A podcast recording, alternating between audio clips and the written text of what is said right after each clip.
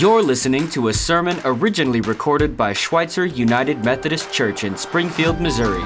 Check us out online at sumc.co. And if this sermon blessed you, be sure to share it with someone else. Thank you so much for listening. Now, on to the message. Good morning. Happy New Year. Happy Epiphany. Anybody know what Epiphany means? Oh, good. A few of you do. Uh, over the, Cindy, what's Epiphany mean? What was that? What was it? New beginnings. It's actually a vision. It's a new, a new vision, a new vision of of of, uh, of something in the world. But um, yeah, it's when the Magi came to see the Christ child, and so the world got to see Jesus. Like, and the Magi reflected the whole whole people of, of God, the whole people that were all over the world. So it's Epiphany. It's a, it's the first Sunday of the new year. Any of you make New Year's resolutions? No. Um, I saw one hand.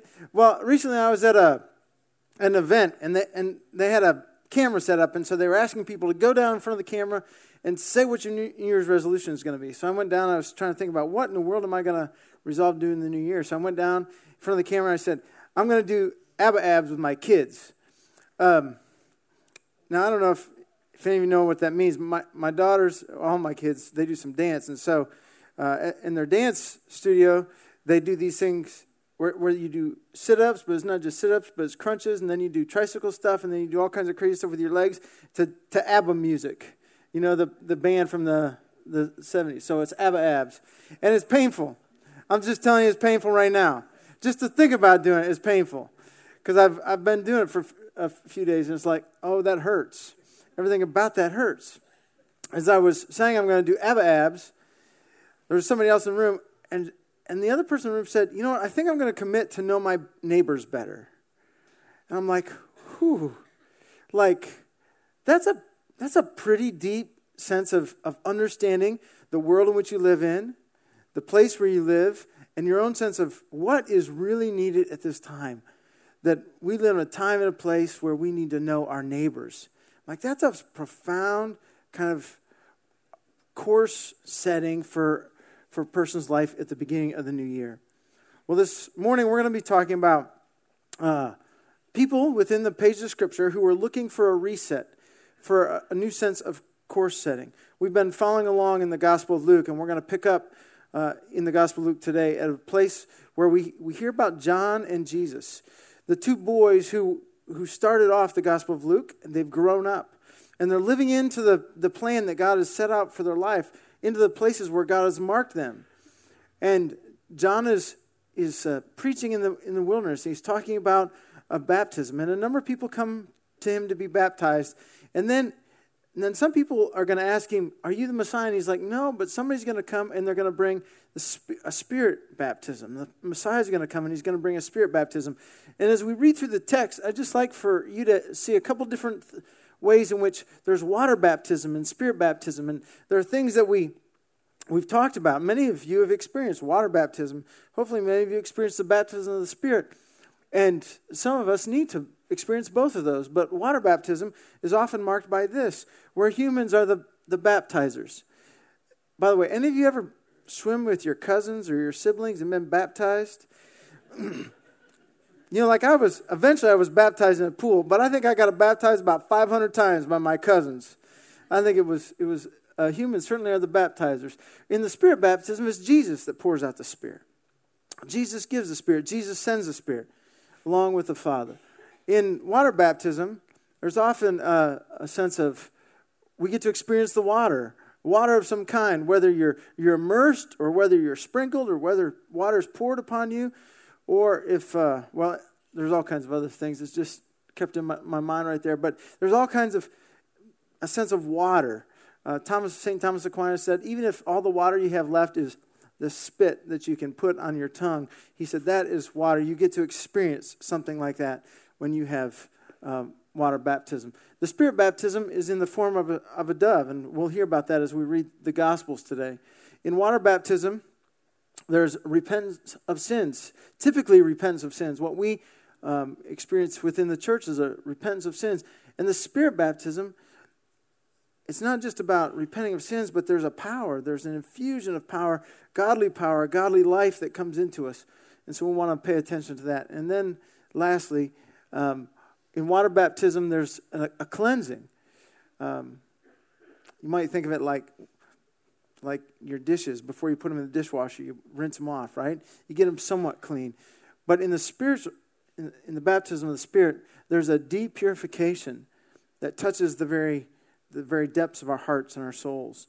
And we become people who who the entirety of our lives become oriented toward god that we get tuned into god and we walk we long and desire to walk with god so um, we're going to hear about those two baptisms in the story that we pick up from the Gospel of Luke. So if you've got a Bible with you, um, if you've got an, an app where you want to pull that out, um, I'd encourage you to do that, or you can look at the screen. Luke 3 3 is, where we're going to start, and we're going to flip down to verse 7. But there in Luke 3, the writer says, John went from place to place on both sides of the Jordan River, preaching that people should be baptized to show that they had repented of their sins and turned to God to be forgiven. When the crowds came to John for baptism, he said, You brood of snakes. Older translations tend to, tend to put a little more bite into that. You brood of vipers. Um, that's an interesting way to greet people in a morning. You brood of. Who warned you to flee the coming wrath? Prove by the way that you live that you have repented of your sins and turned to God. Don't just say to each other, We're safe. We're descendants of Abraham. That means nothing. For I can tell you, God can create children of Abraham from these very stones. Even now, the axe of God's judgment is poised, ready to sever the roots of the trees. Yes, every tree that does not produce good fruit will be chopped down and thrown into the fire.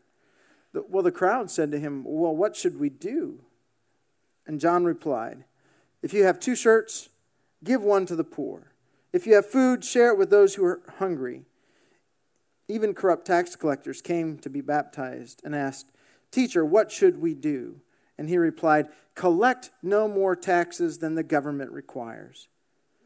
What should we do? asked some soldiers. John replied, Don't extort money or make false accusations and be content with your pay. Everyone, everyone was expecting the Messiah to come soon, and they were eager to know whether John might be the Messiah.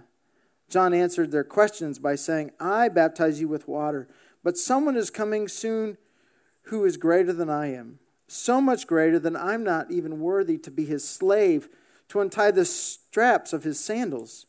He will baptize you with the Holy Spirit and with fire. He is ready to separate the chaff from the wheat.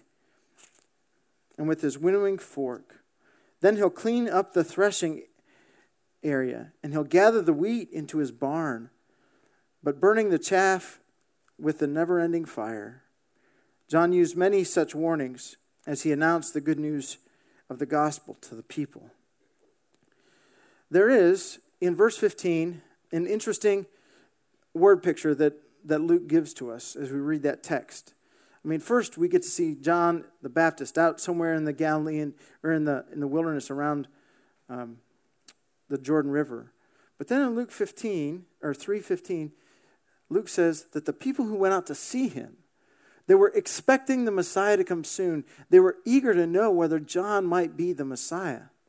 There was with these people who went out to see John, John, somebody who in, in other places we know had a sense of unique look about him, like he was dressed in camel's hair.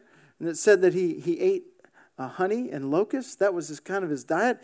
This very interesting preacher, proclaimer. People went out to see him because deep inside of them there was a spiritual hunger that they just knew was present and was there. Earlier today, I was, was reading uh, in the prophet Isaiah Isaiah 60. And in the prophet Isaiah, the Lord speaks through the prophet to a people who are about to be relocated. And he says, There's going to come a time when your relocation comes to an end and you're going to be able to come back to this place that you've lived in. And I'll make sure that you get to come back to this place. I promise you that. And the promise of Isaiah was fulfilled.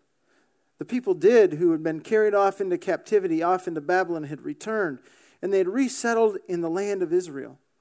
And many of them had heard the story, the story of, of Abraham and of Moses.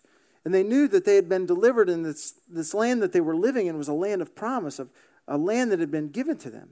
And yet, at the same time, as they heard John preach, as they saw John preach, they lived in a land where they didn't have a sense of freedom. They didn't have a sense of agency. They didn't have a sense that what, what was out in front of them was a sense that they could have any degree of determination about. They lived in a land where the Romans were in charge. Even though it was their land, it was the promised land, it was like they still lived in this sense of captivity. And the sense of captivity meant that they cried out to God. And they're like, Lord, we need another Exodus. We need your hand to come upon us. We need a deliverer. We're living in this land that we're supposed to call home, that we're meant to call home, and yet we don't feel free. And so there was John out in the wilderness. He began to preach about how we needed to repent and how there was forgiveness of sins. And there was within the people of John's day a sense that we need to go listen to him. We need to pay attention to him.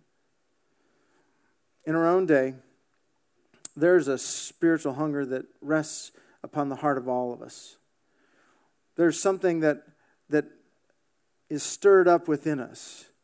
And sometimes we go looking for places to fill that, that need, that, that voice that's within us. And sometimes we find it. But oftentimes, in the breadth of our culture, in the breadth of where we're at, we go hunting and pecking. We go from thing to thing. St. Uh, St. Augustine said, You know, deep within all of us have hearts that are restless until our hearts find their rest in God. All of us are spiritually hungry. All of us thirst and we long. We long to be connected to God. Well, in John's time, people went to him and he began to preach, and he, he preached about repentance. He preached about the forgiveness of sins. He preached about how there were things within the life of Israel that needed to be confessed, and people needed to turn their hearts to God to, to seek repentance. And so his baptism was primarily about that, about coming to him and saying, you know, there are things in my life I need to change. There are things in my life that I need to, to pivot away from. And so John would baptize people, and they'd come up, and it's like having a fresh start, a new start. I uh, sometimes joke, I guess it's not so much of a joke, around our house, and that when I was a kid, you know, I, I, uh, I'd usually take one bath a week when I was a kid, um, whether I needed it or not. Uh, most of the times, I needed it. Uh, that has a way of impacting kids, right? When they hear that story, some kids take you up on that challenge. Like, can I live into that too? And you're like, no, you can't. But they go, yes, we're going to. We're going to try. But in John's day, and in days gone back, you know, the idea of, of getting clean was something that, I mean, there's all kinds of old stories, even from the West, about how people once or, or twice a year they would take a bath or they'd take a shower, they'd finally clean up. And that had to be profound, what that was like. But here it is. Here's John the Baptist. People are coming to him, and they don't just get to get clean on the outside, take a bath like that, but it's like, I get to get stuff off my chest. I get to, to say, there's stuff that I don't want to carry around, shame and burdens and conversations I've had and stuff. I just want to leave that in the past. Is there any way that I can leave stuff in the past? John says there's all kinds of ways you can leave things in the past. When we confess our sins and we can be freed from that. We can turn our hearts toward God. So people were responding. And then they began to ask, like, well, is that all there is to it? And John said, no, you know, there's more to repentance. There's more to confession than just saying stuff that's been done in the past. He, he looked at all the people who began to gather around him. And one of the things we ought to note about the people who gathered around John was that they couldn't always find people who would speak to them about the truth of who God was. Because they were people who were on the outside. The soldiers, they still had a spiritual hunger. And yet they, they couldn't find people who would give them the time of day if they would go to a synagogue or the temple in Jerusalem because they were people who worked for Rome. The tax collectors could come and they could hear John preach, but they couldn't go to a synagogue because in the synagogue they would be viewed as trespassing and as looking for something else. There were all kinds of people who could come to John. Everybody could come to John and hear what he had to say. Then they wondered, well, how do we keep this up? Where do we keep going with this? And he said to those people who had extra food, if you've got extra, share with the those who don't have any. If you've, if you've got a cloak, you've got two cloaks, and you find somebody that doesn't have one, give one away. If you're a tax collector, don't collect more than what you're supposed to. If you're a soldier, don't abuse those who are around you. The reality was when John began to think about what is God like and what does God require of us, what God requires of us became very practical, became something that had to be lived out in our lives. There's a Catholic bishop from from Saginaw, Michigan. He, he wrote this about the practicality of, of what John was saying. He said, John's teaching to the tax collectors, the soldiers, and everybody else is the gospel applied to each individual life with its own circumstances. You know, each one of us, you think about the life that you're living, you think about the places where you're really excelling, you think about the places that you'd love to forget, right? In those places, what is it to when you look at those places that you'd love to forget, if you were to bring that to God, what would God say to you in that place? There's something unique that God wants to say and speak to each and every one of us about some place where we're at, some way that we're living. There's something that something we can do, something that's put before us as an act of repentance. So John spoke about repenting. And people then they listened, they paid attention, they took it seriously. John asked questions, hard questions, and they were like, We're in. When we come to water baptism, particularly within the life of the church, there's some questions that, that we get asked too. Here are some of the questions Do you renounce the spiritual forces of wickedness? Do you reject the evil powers of this world and repent of your sins? to accept the freedom and power that God gives you to resist evil, injustice, and oppression in whatever forms they present themselves. The third one is do you confess Jesus Christ as your Savior? Put your whole trust in His grace and promise to serve Him as your Lord. Those questions, sometimes we, we run through them fast, but we're really meant to think deeply about those questions. Because in coming to Christ and coming to baptism, there's a, a, turning and a leaving some things. There's taking up some new things, some new endeavors. And it's like, you know what? I don't know how I'm going to make it, but one thing I know is I can trust in God, I can trust in Christ to lead me. So people came to John. They came looking for a new start, for a, a new way forward in life. And they were baptized, and they said yes. And then they, they began to ask him a question. Luke tells us, Are you the Messiah? Because he said they were looking for the Messiah. Are you the Messiah, the one that we should anticipate? Are you the one that we can put all of our hopes and dreams upon? And John said, I'm not him. There's one who's going to come after me. And his baptism is going to be different than mine, where this one is about repentance and it's about uh, the foot, the best foot that we can put forward. The one who's going to come after me is going to bring a different kind of baptism. He's going to bring a baptism of the Spirit, and the Spirit's going to come with a sense of fire. Well, Luke says, after saying that, that one day Jesus did come. In Luke 21, or 321, he says this One day the crowds, when the crowds were being baptized, Jesus himself was baptized. And as he was praying, the heavens were opened, and the Holy Spirit in bodily form descended upon him like a dove. And a voice from heaven said, you are my dearly beloved Son. You bring me great joy. Jesus came, and he was baptized in the water of John.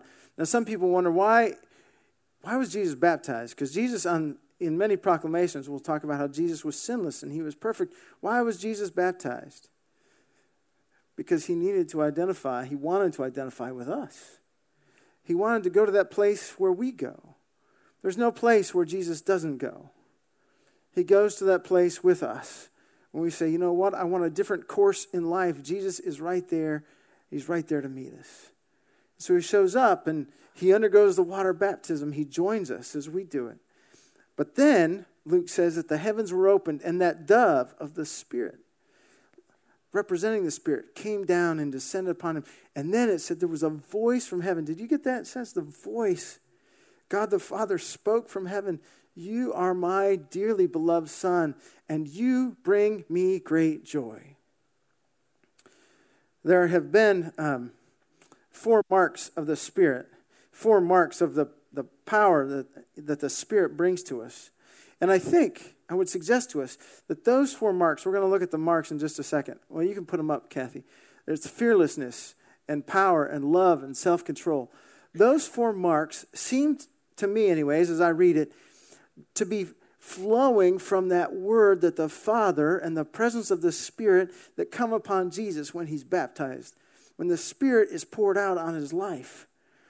Because the Father comes and he gives, I don't know if you've ever had anybody look at you or say to you, You are dearly beloved, or if your parents have said that, You are my dearly beloved son or daughter. You bring me great joy. I don't know if your parents have ever done that to you, but what a profound gift. What a sense of freedom and, and power and, and a sense of fearlessness it gives to you. At least it's given to me. I hope you've had the the gift and the joy of receiving that from somebody in your life. But um, over the course of my time as being a dad, I've told a lot of bedtime stories.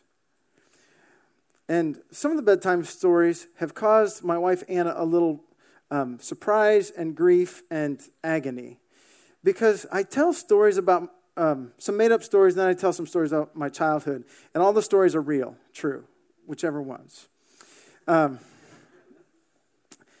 and of my childhood, I often tell stories where there were near death experiences. I grew up on a farm, and, and when you're on a farm, there's all kinds of things that you can get into. There's powerful things, there's all kinds of tools, and there's all kinds of ways in which I had brushes with death. And, and after a while, she's like, uh, that's kind of surprising and scary. It's like, how did you get there?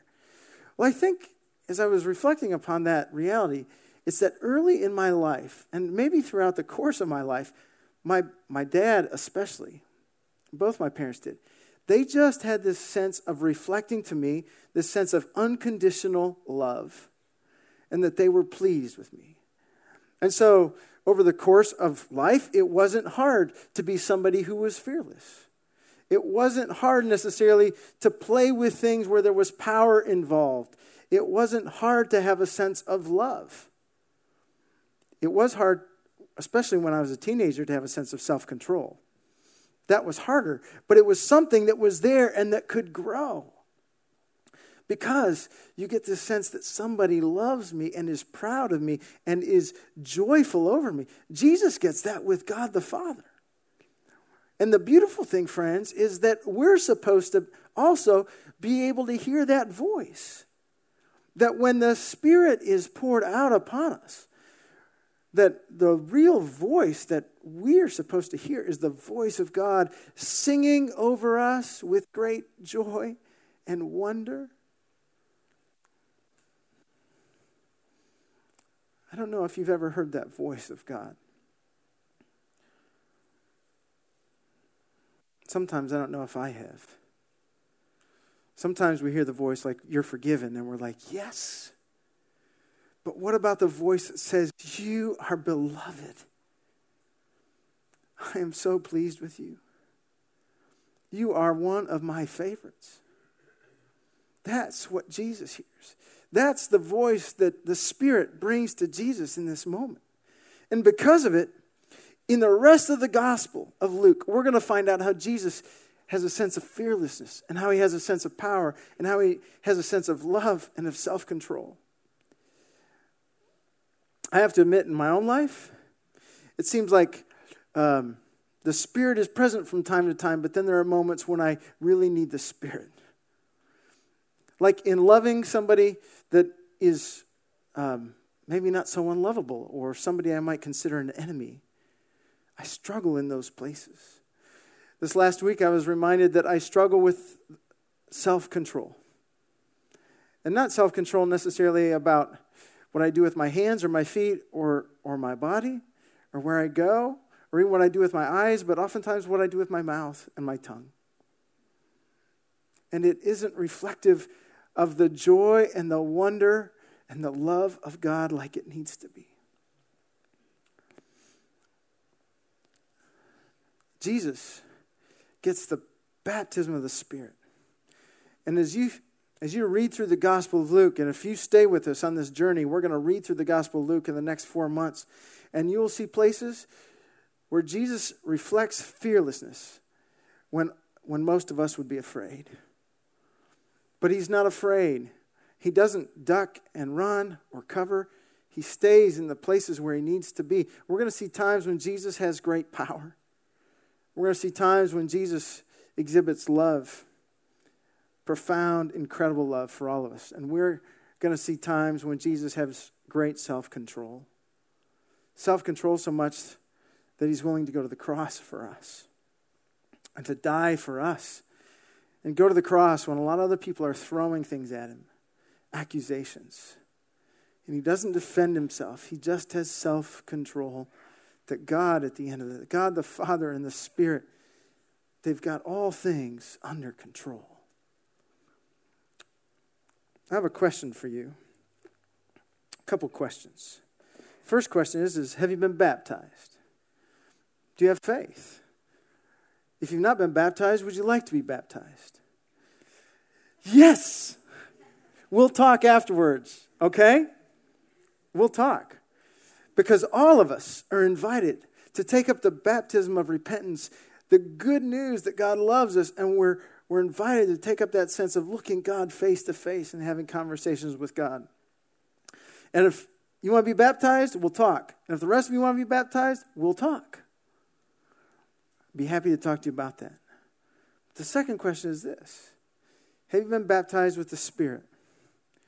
As you look at your life, those marks of fearlessness, power, not a power where you coerce, but a power that's just like it gives you staying power, the power of joy, the power of presence.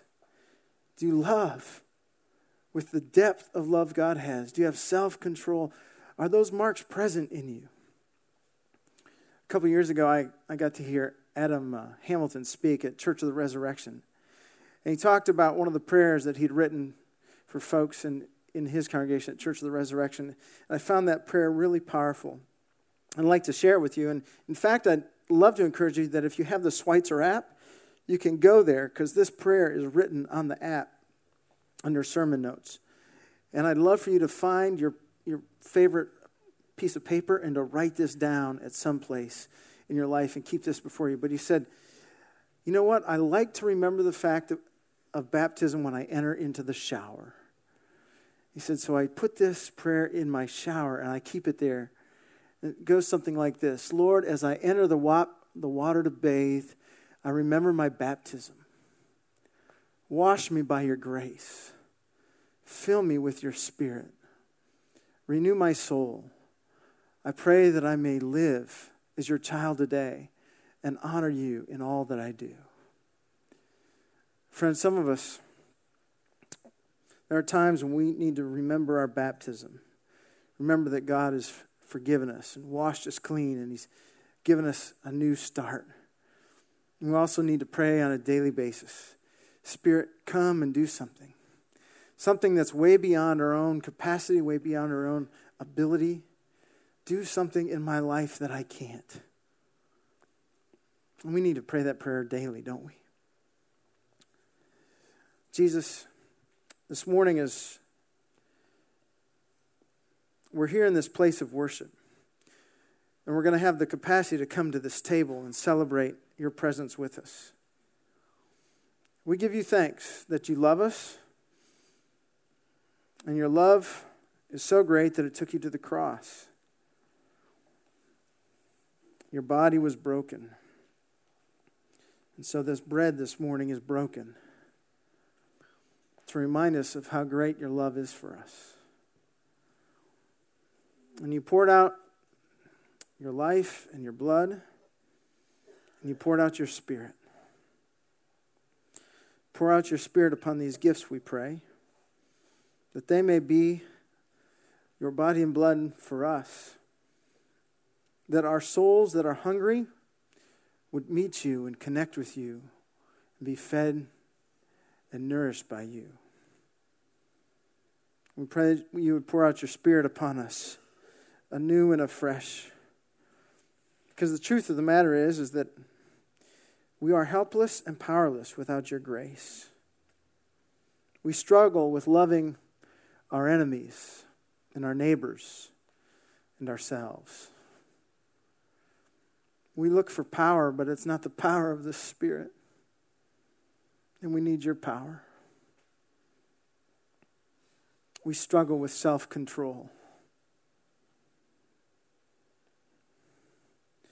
Pour out your Spirit upon us that would grow within us the beautiful, wonderful, surprising gift of self control. And help us walk this day in the power of the Spirit. In Christ's name we pray. Amen. I'm going to invite those who are serving to come forward and to take the bread and the, and the cup. I'll be up here to help serve the gluten free elements if you would if you'd like those.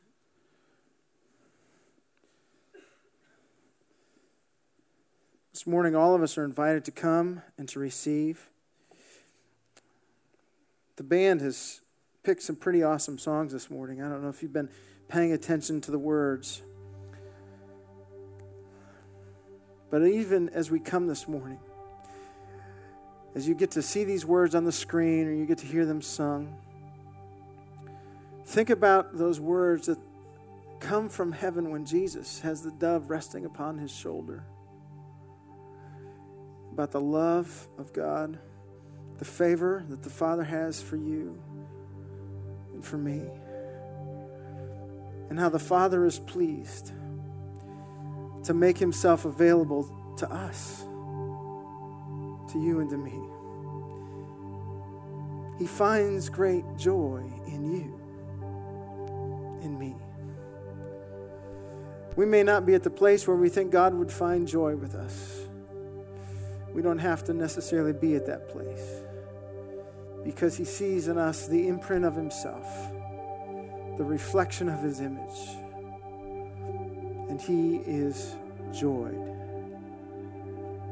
And so, with that, friends, we can all come this morning and receive this gift of grace and the gift of the Spirit. So, you're welcome to come and hear and receive.